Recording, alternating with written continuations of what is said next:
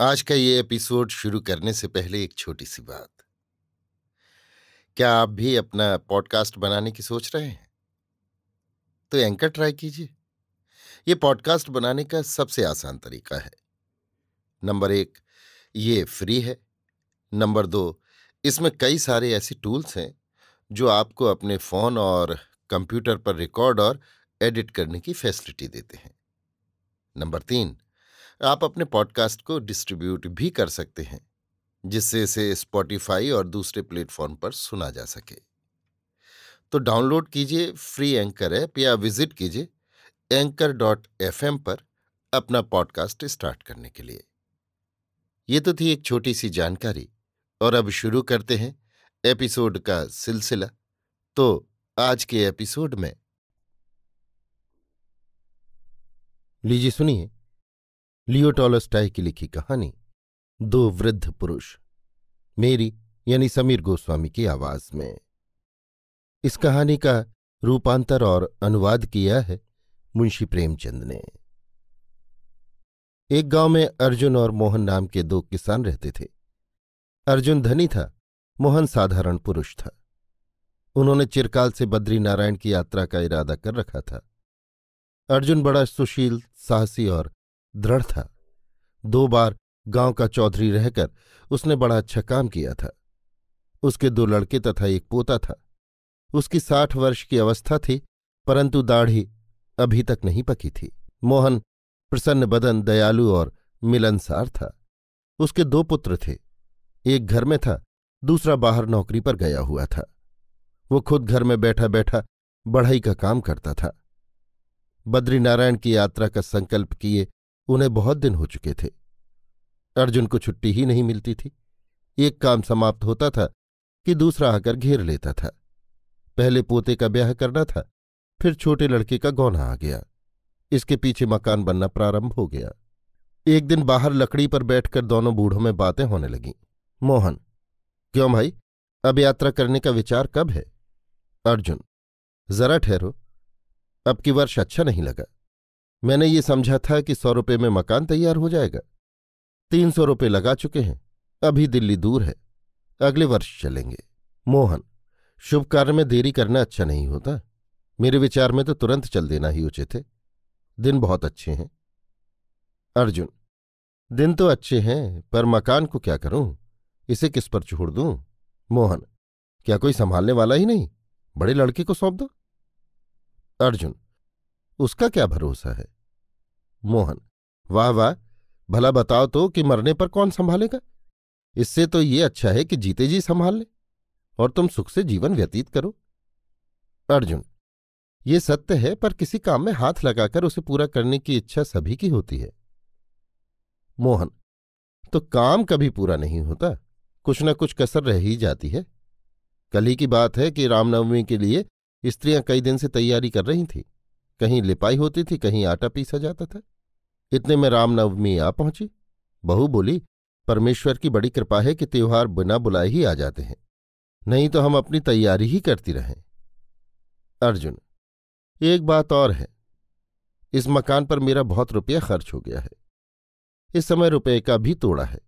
कम से कम सौ रुपये तो हों, नहीं तो यात्रा कैसे होगी? मोहन हंसकर जो जितना धनवान होता है वो उतना ही कंगाल होता है। तुम और रुपए की चिंता? जाने दो। मैं सच कहता हूँ, इस समय मेरे पास एक सौ रुपये भी नहीं, परंतु जब चलने का निश्चय हो जाएगा तो रुपया भी कहीं न कहीं से अवश्य आ ही जाएगा। बस ये बतलाओ कि चलना कब है। अर्जुन, तुमने रुपए जोड़ रखे होंगे, नहीं तो कहाँ से आ जाएगा? बताओ तो सही। मोहन, कुछ घर में से कुछ माल बेचकर, पड़ोसी कुछ चौखट आदि मोल लेना चाहता है। उसे सस्ती दे दूँगा। अर्जुन, सस्ती बेचने पर पछतावा होगा? मोहन, मैं सिवाय पाप के और किसी बात पर नहीं पछताता आत्मा से कौन चीज़ प्यारी है? अर्जुन, ये सब ठीक है, परंतु घर के कामकाज बिसराना भी उचित नहीं। मोहन, और आत्मा को बिसारना तो और भी बुरा है। जब कोई बात मन में ठान ली तो उसे बिना पूरा किए न छोड़ना चाहिए। चार दिन पीछे जब विदा होने का समय आया तो अर्जुन बड़े लड़के को समझाने लगा कि मकान पर छत इस प्रकार डालना, भूसी बखार में इस भांति जमा कर देना, मंडी में जाकर अनाज इस भाव से बेचना, रुपए संभाल कर रखना, ऐसा न हो खो जावे। घर का प्रबंध ऐसा रखना कि किसी प्रकार की हानि न होने पावे।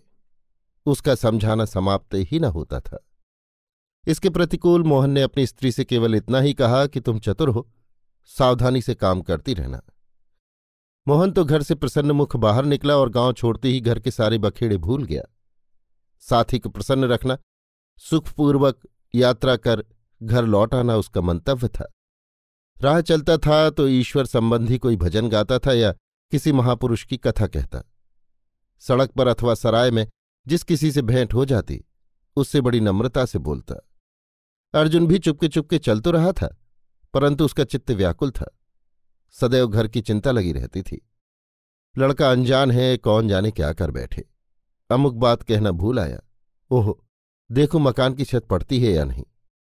यही विचार उसे हरदम घेरे रहते थे। यहाँ तक कि कभी कभी लौट जाने को तैयार हो जाता था। चलते चलते एक महीना पीछे वे पहाड़ पर पहुँच गए। पहाड़ी बड़े अतिथि सेवक होते हैं। अब तक ये मोल का अन्न खाते रहे थे। अब उनकी खातिरदारी होने लगी। आगे चलकर वे ऐसे देश में पहुँचे, जहाँ दुर्घट अकाल पड़ा हुआ था। खेतियाँ सब सूख गई थीं, अनाज का एक दाना भी नहीं उगा था। धनवान कंगाल हो गए थे, धनहीन देश छोड़कर भीख मांगने बाहर भाग गए थे। यहाँ उन्हें कुछ कष्ट हुआ। अन्न कम मिलता था, और वो भी बड़ा महँगा। रात को उन्होंने एक जगह विश्राम किया। अगले दिन चलते चलते एक गाँव मिला। गाँव के बाहर एक झोंपड़ा था। मोहन थक गया था बोला, मुझे प्यास लगी है, तुम चलो मैं इस झोंपड़े से पानी पीकर अभी तुम्हें आ मिलता हूँ। अर्जुन बोला अच्छा पियाओ, मैं धीरे धीरे चलता हूँ। झोंपड़े के पास जाकर मोहन ने देखा कि उसके आगे धूप में एक मनुष्य पड़ा है। मोहन ने उससे पानी मांगा, उसने कोई उत्तर नहीं दिया। मोहन ने समझा कि कोई रोगी है। समीप जाने पर झोंपड़े के भीतर एक बालक के रोने का शब्द सुनाई दिया किवाड़ खुले हुए थे, वो भीतर चला गया। उसने देखा कि नंगे सिर केवल एक चादर ओढ़े एक बुढ़िया धरती पर बैठी है। पास में भूख का मारा हुआ एक बालक बैठा रोटी रोटी पुकार रहा है। चूल्हे के पास एक स्त्री तड़प रही है। उसकी आँखें बंद हैं, कंठ रुका हुआ है। मोहन को देखकर बुढ़िया ने पूछा, तुम कौन हो? क्या मांगते हो? हमारे पास कुछ नहीं है। मोहन, मुझे प्यास लगी है। पानी माँगता हूँ। बुढ़िया यहाँ ना बर्तन है, ना कोई लाने वाला। यहाँ कुछ नहीं। जाओ, अपनी राह लो। मोहन, क्या तुम में से कोई उस स्त्री की सेवा नहीं कर सकता? बुढ़िया, कोई नहीं। बाहर मेरा लड़का भूख से मर रहा है। यहाँ हम भूख से मर रहे हैं। ये बातें हो ही रही थी कि बाहर से वो मनुष्य भी गिरता पड़ता भीतर आया और बोला, काल और रोग दोनों ने हमें मार डाला। ये बालक कई दिन से भूखा है। क्या करूँ? ये कहकर रोने लगा और उसकी हिचकी बंध गई। मोहन ने तुरंत अपने थैले में से रोटी निकालकर उनके आगे रख दी। बुढ़िया बोली, इनके कंठ सूख गए, बाहर से पानी ले आओ। मोहन बुढ़िया से कुएँ का पता पूछकर बाहर गया और पानी ले आया। सबने रोटी खाकर पानी पिया, परंतु चूल्हे के पास वाली स्त्री पड़ी तड़पती रही। मोहन गाँव में जाकर कुछ दाल चावल मोल ले आया और खिचड़ी पकाकर सबको खिलाई। तब बुढ़िया बोली, भाई, क्या सुनाऊं? निर्धन तो हम पहले ही थे। उस पर पड़ा अकाल। हमारी और भी दुर्गति हो गई। पहले पहल तो पड़ोसी अन्न उधार देते रहे, परंतु वे क्या करते? वे आप भूखों मरने लगे। हमें कहाँ से देते? मनुष्य ने कहा, मैं मजूरी करने निकला। दो तीन दिन तो कुछ मिला। फिर किसी ने नौकर न रखा। बुढ़िया और लड़की भीख मांगने लगी। अन्न का अकाल था, कोई भीख भी न देता था। बहुतेरे यत्न किए, कुछ न बन सका। भूख के मारे घास खाने लगे। इसी कारण ये मेरी स्त्री चूल्हे के पास पड़ी तड़प रही है। बुढ़िया, पहले कई दिनों तक तो मैं चल फिर कर कुछ धंधा करती रही, परंतु कहाँ तक? भूख और रोग ने जान ले ली। जो हाल है, तुम अपने नेत्रों से देख रहे हो। उनकी बिथा सुनकर मोहन ने विचारा कि आज रात यहीं रहना उचित है। साथी से कल मिल लेंगे। प्रातःकाल उठकर वो गाँव में गया और खाने पीने की जिंस ले आया। घर में कुछ न था। वो वहाँ ठहर कर इस तरह काम करने लगा कि मानो अपना ही घर है। दो तीन दिन पीछे सब चलने फिरने लगे और वो स्त्री उठ बैठी। चौथे दिन एकादशी थी। मोहन ने विचारा कि आज संध्या को इन सब के साथ बैठकर फलाहार करके कल प्रातःकाल चल दूँगा। वो गाँव में जाकर दूध, फल सब सामग्री लाकर बुढ़िया को दे, आप पूजा पाठ करने मंदिर में चला गया। इन लोगों ने अपनी ज़मीन एक जमींदार के यहाँ गिरवी रखकर अकाल के समय अपना निर्वाह किया था। मोहन जब मंदिर गया, तब किसान युवक जमींदार के पास पहुँचा और विनयपूर्वक बोला, चौधरी जी, इस समय रुपए देकर खेत छुड़ाना मेरे काबू के बाहर है। यदि आप इस चौमासे में मुझे खेत बोने की आज्ञा दे दें तो मेहनत मजदूरी करके आपका ऋण चुका दे सकता हूँ। परंतु चौधरी कब मानता था? वो बोला, बिना रुपए दिए खेत नहीं बो सकते। जाओ अपना काम करो। वो निराश होकर घर लौट आया। इतने में मोहन भी पहुँच गया। जमींदार की बात सुनकर वो मन में विचार करने लगा कि जब ये जमींदार खेत नहीं बोने देता तो इन किसानों की प्राण रक्षा क्या करेगा? यदि मैं इन्हें इसी दशा में छोड़कर चल दिया तो ये सब काल के कौर बन जाएँगे। कल नहीं परसों जाऊँगा। मोहन अब बड़ी दुविधा में पड़ा था। न रहते ही बनता था, न जाते ही बनता था। रात को पड़ा पड़ा सोचने लगा, ये तो अच्छा बखेड़ा फैला। पहले अन्न पानी, अब खेत छुड़ाना, फिर गाय और बैलों की जोड़ी मोल लेना। मोहन तुम किस जंजाल में फंस गए? जी चाहता था कि वो उन्हें ऐसे ही छोड़कर चल दे। परंतु दया जाने न देती थी। सोचते सोचते आँख लग गई। स्वप्न में देखता क्या है कि वो जाना चाहता है। किसी ने उसे पकड़ लिया है। लौट कर देखा तो बालक रोटी मांग रहा है। वो तुरंत उठ बैठा और मन में कहने लगा, नहीं, अब मैं नहीं जाता। ये स्वप्न शिक्षा देता है कि मुझे इनका खेत छुड़ाना, गाय बैल मोल लेना और सारा प्रबंध करके जाना उचित है। प्रातःकाल उठकर जमींदार के पास गया और रुपया देकर उनका खेत छुड़ा दिया। जब एक किसान से एक गाय और दो बैल मोल लेकर लौट रहा था कि राह में स्त्रियों को बातें करते सुना। बहन, पहले तो हम उसे साधारण मनुष्य जानते थे। वो केवल पानी पीने आया था, पर अब सुना है कि खेत छुड़ाने और गाय बैल मोल लेने गया है। ऐसे महात्मा के दर्शन करने चाहिए। मोहन अपनी स्तुति सुनकर वहाँ से टल गया। गाय बैल लेकर जब झोंपड़े पर पहुँचा तो किसान ने पूछा पिताजी ये कहाँ से लाए? मोहन। अमुक किसान से ये बड़े सस्ते मिल गए। जाओ, पशुशाला में बांधकर इनके आगे कुछ भूसा डाल दो। उसी रात जब सब सो गए तो मोहन ने चुपके से उठकर घर से बाहर निकल बद्रीनारायण की राह ली। तीन मील चलकर मोहन एक वृक्ष के नीचे बैठकर बटुआ निकाल रुपए गिनने लगा तो थोड़े ही रुपए बाकी थे। उसने सोचा, इतने रुपयों में बद्रीनारायण पहुँचना असंभव है। भीख मांगना पाप है। अर्जुन वहाँ अवश्य पहुंचेगा और आशा है कि मेरे नाम पर कुछ चढ़ावा भी चढ़ा ही देगा। मैं तो अब इस जीवन में ये यात्रा करने का संकल्प पूरा नहीं कर सकता। अच्छा परमात्मा की इच्छा, वो बड़ा दयालु है। मुझ जैसे पापियों को निस्संदेह क्षमा कर देगा। ये विचार करके गाँव का चक्कर काटकर कि कोई देख न ले, वो घर की ओर लौट पड़ा। गाँव में पहुँच जाने पर घर वाले उसे देखकर अति प्रसन्न हुए और पूछने लगे कि लौट क्यों आए? मोहन ने यही उत्तर दिया कि अर्जुन से साथ छूट गया और रुपए चोरी हो गए। इस कारण लौट आना पड़ा। घर में कुशल क्षेम थी, कोई कष्ट न था। मोहन का आना सुनकर अर्जुन के घर वाले उससे पूछने लगे कि अर्जुन को कहाँ छोड़ा? उनसे भी उसने यही कहा कि बद्रीनारायण पहुँचने से तीन दिन पहले मैं अर्जुन से पिछड़ गया। रुपया किसी ने चुरा लिया। बद्रीनारायण जाना संभव था। मुझे लौटना ही पड़ा। सब लोग मोहन की बुद्धि पर हंसने लगे कि बद्रीनारायण पहुँचा ही नहीं। रास्ते में रुपए खो दिए। मोहन घर के धंधे में लग गया। बात बीत गई। अब उधर का हाल सुनिए। मोहन जब पानी पीने चला गया, तब थोड़ी दूर जाकर अर्जुन बैठ गया और साथी की बाट देखने लगा। संध्या हो गई, पर मोहन न आया। अर्जुन सोचने लगा, क्या हुआ? साथी क्यों नहीं आया? मेरी आँखें लग गई थीं। कहीं आगे न निकल गया हो। पर यहाँ से जाता तो क्या दिखाई नहीं देता? पीछे लौट कर देखूँ, कहीं आगे न चला गया हो, फिर तो मिलना ही असंभव है। आगे ही चलो, रात को चट्टी पर अवश्य भेंट हो जाएगी। रास्ते में अर्जुन ने कई मनुष्यों से पूछा कि तुमने कोई नाटा सांवले रंग का आदमी देखा है, परंतु कुछ पता न चला। रात को चट्टी पर भी मोहन से भेंट न हुई। अगले दिन ये विचार करके वो देवप्रयाग पर अवश्य मिल जाएगा, वो आगे चल दिया। रास्ते में अर्जुन को एक साधु मिल गया। वो जगन्नाथ की यात्रा करके आया था। अब दूसरी बार बद्रीनारायण के दर्शन को जा रहा था। रात को चट्टी में वे दोनों इकट्ठे ही रहे और फिर एक साथ यात्रा करने लगे। देवप्रयाग में पहुंचकर अर्जुन ने मोहन के विषय में पंडे से बहुत पूछताछ की। कुछ पता न चला।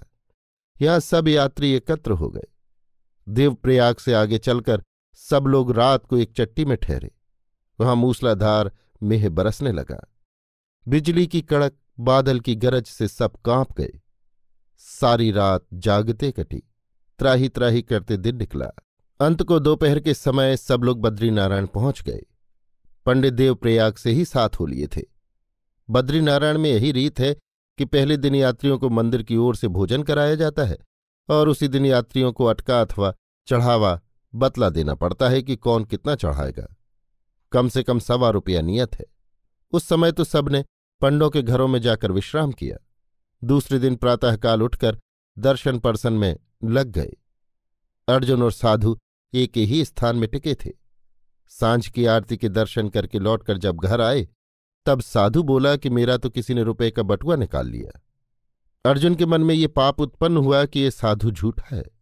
किसी ने इसका रुपया नहीं चुराया। इसके पास रुपया था ही नहीं।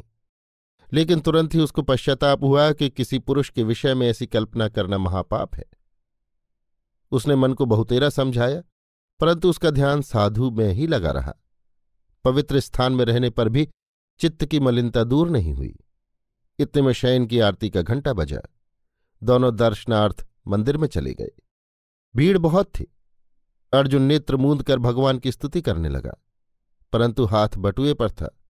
क्योंकि साधु के रुपए खो जाने से संस्कार चित्त में पड़े हुए थे। अंतकरण का शुद्ध हो जाना क्या कोई सहज बात है? स्तुति समाप्त करके नेत्र खोलकर अर्जुन जब भगवान के दर्शन करने लगा, तब देखता क्या है कि मूर्ति के अति समीप मोहन खड़ा है। हा? मोहन?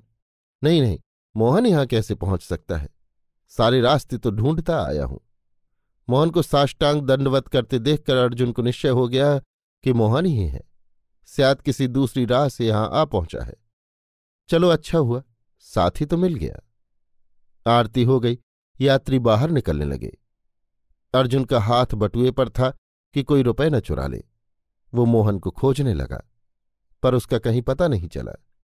दूसरे दिन प्रातःकाल मंदिर में जाने पर अर्जुन ने फिर देखा कि मोहन हाथ जोड़े भगवान के सम्मुख खड़ा है। वो चाहता था कि आगे बढ़कर मोहन को पकड़ ले, परंतु ज्यों ही वो आगे बढ़ा मोहन लोप हो गया। तीसरे दिन भी अर्जुन को वही दृश्य दिखाई दिया। उसने विचारा कि चलकर द्वार पर खड़े हो जाओ। सब यात्री वहीं से निकलेंगे। वहीं मोहन को पकड़ लूँगा। अतः उसने ऐसा ही किया। लेकिन सब यात्री निकल गए। मोहन का कहीं पता ही नहीं। एक सप्ताह बद्रीनारायण में निवास करके अर्जुन घर लौट पड़ा। राह चलते अर्जुन के चित्त में वही पुराने घर के झमेले बार बार आने लगे। साल भर बहुत होता है। इतने दिनों में घर की दशा न जाने क्या हुई हो? कहावत है, छाते लगे छह मास और छिन में हुए उजाड़। कौन जाने लड़के ने क्या कर छोड़ा हो? फ़सल कैसी हो? पशुओं का पालन पोषण हुआ है कि नहीं? चलते चलते अर्जुन जब उस झोंपड़े के पास पहुँचा, जहाँ मोहन पानी पीने गया था तो भीतर से एक लड़की ने आकर उसका कुर्ता पकड़ लिया और बोली, बाबा बाबा, भीतर चलो। अर्जुन कुर्ता छुड़ाकर जाना चाहता था कि भीतर से एक स्त्री बोली, महाशय भोजन करके रात्रि को यहीं विश्राम कीजिए। कल चले जाना। वो अंदर चला गया और सोचने लगा कि मोहन यहीं पानी पीने आया था। सियात इन लोगों से उसका कुछ पता चल जाए। स्त्री ने अर्जुन के हाथ पैर धुलाकर भोजन परस दिया। अर्जुन उसको आशीष देने लगा। स्त्री बोली, दादा, हम अतिथि सेवा करना क्या जाने? ये सब कुछ हमें एक यात्री ने सिखाया है। हम परमात्मा को भूल गए थे। हमारी ये दशा हो गई थी कि यदि वो बूढ़ा यात्री न आता तो हम सब के सब मर जाते। वो यहाँ पानी पीने आया था। हमारी दुर्दशा देखकर यहीं ठहर गया।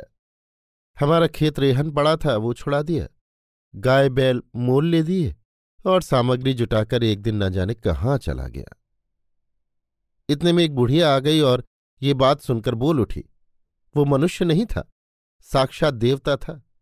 उसने हमारे ऊपर दया की, हमारा उद्धार कर दिया, नहीं तो हम मर गए होते। वो पानी मांगने आया। मैंने कहा, जाओ, यहाँ पानी नहीं। जब मैं वो बात स्मरण करती हूँ तो मेरा शरीर काँप उठता है। छोटी लड़की बोल उठी।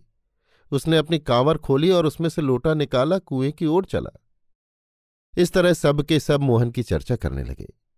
रात को किसान भी आ पहुँचा और वही चर्चा करने लगा। निस्संदेह उस यात्री ने हमें जीवन दान दिया। हम जान गए कि परमेश्वर क्या है और परोपकार क्या। वो हमें पशुओं से मनुष्य बना गया। अर्जुन ने अब समझा कि बद्रीनारायण के मंदिर में मोहन के दिखाई देने का कारण क्या था। उसे निश्चय हो गया कि मोहन की यात्रा सफल हुई। कुछ दिनों पीछे अर्जुन घर पहुँच गया। लड़का शराब पीकर मस्त पड़ा था। घर का हाल सब गड़बड़ था। अर्जुन लड़के को डांटने लगा।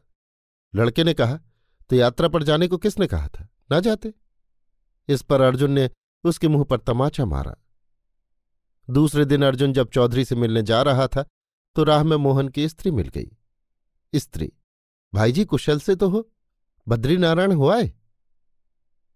अर्जुन हाँ हो आया। मोहन मुझसे रास्ते में बिछुड़ गए थे। कहो वो कुशल से घर तो पहुँच गए? स्त्री, उन्हें आए तो कई महीने हो गए। उनके बिना हम सब उदास रहा करते थे। लड़के को तो घर काटे खाता था। स्वामी बिना घर सूना होता है। अर्जुन, घर में है कि कहीं बाहर गए हैं? स्त्री, नहीं घर में है। अर्जुन भीतर चला गया और मोहन से बोला, राम राम भैया मोहन, राम राम।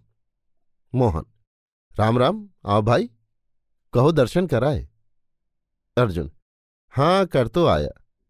पर मैं ये नहीं कह सकता कि यात्रा सफल हुई अथवा नहीं। लौटते समय मैं उस झोंपड़े में ठहरा था, जहाँ तुम पानी पीने गए थे। मोहन ने बात टाल दी और अर्जुन भी चुप हो गया।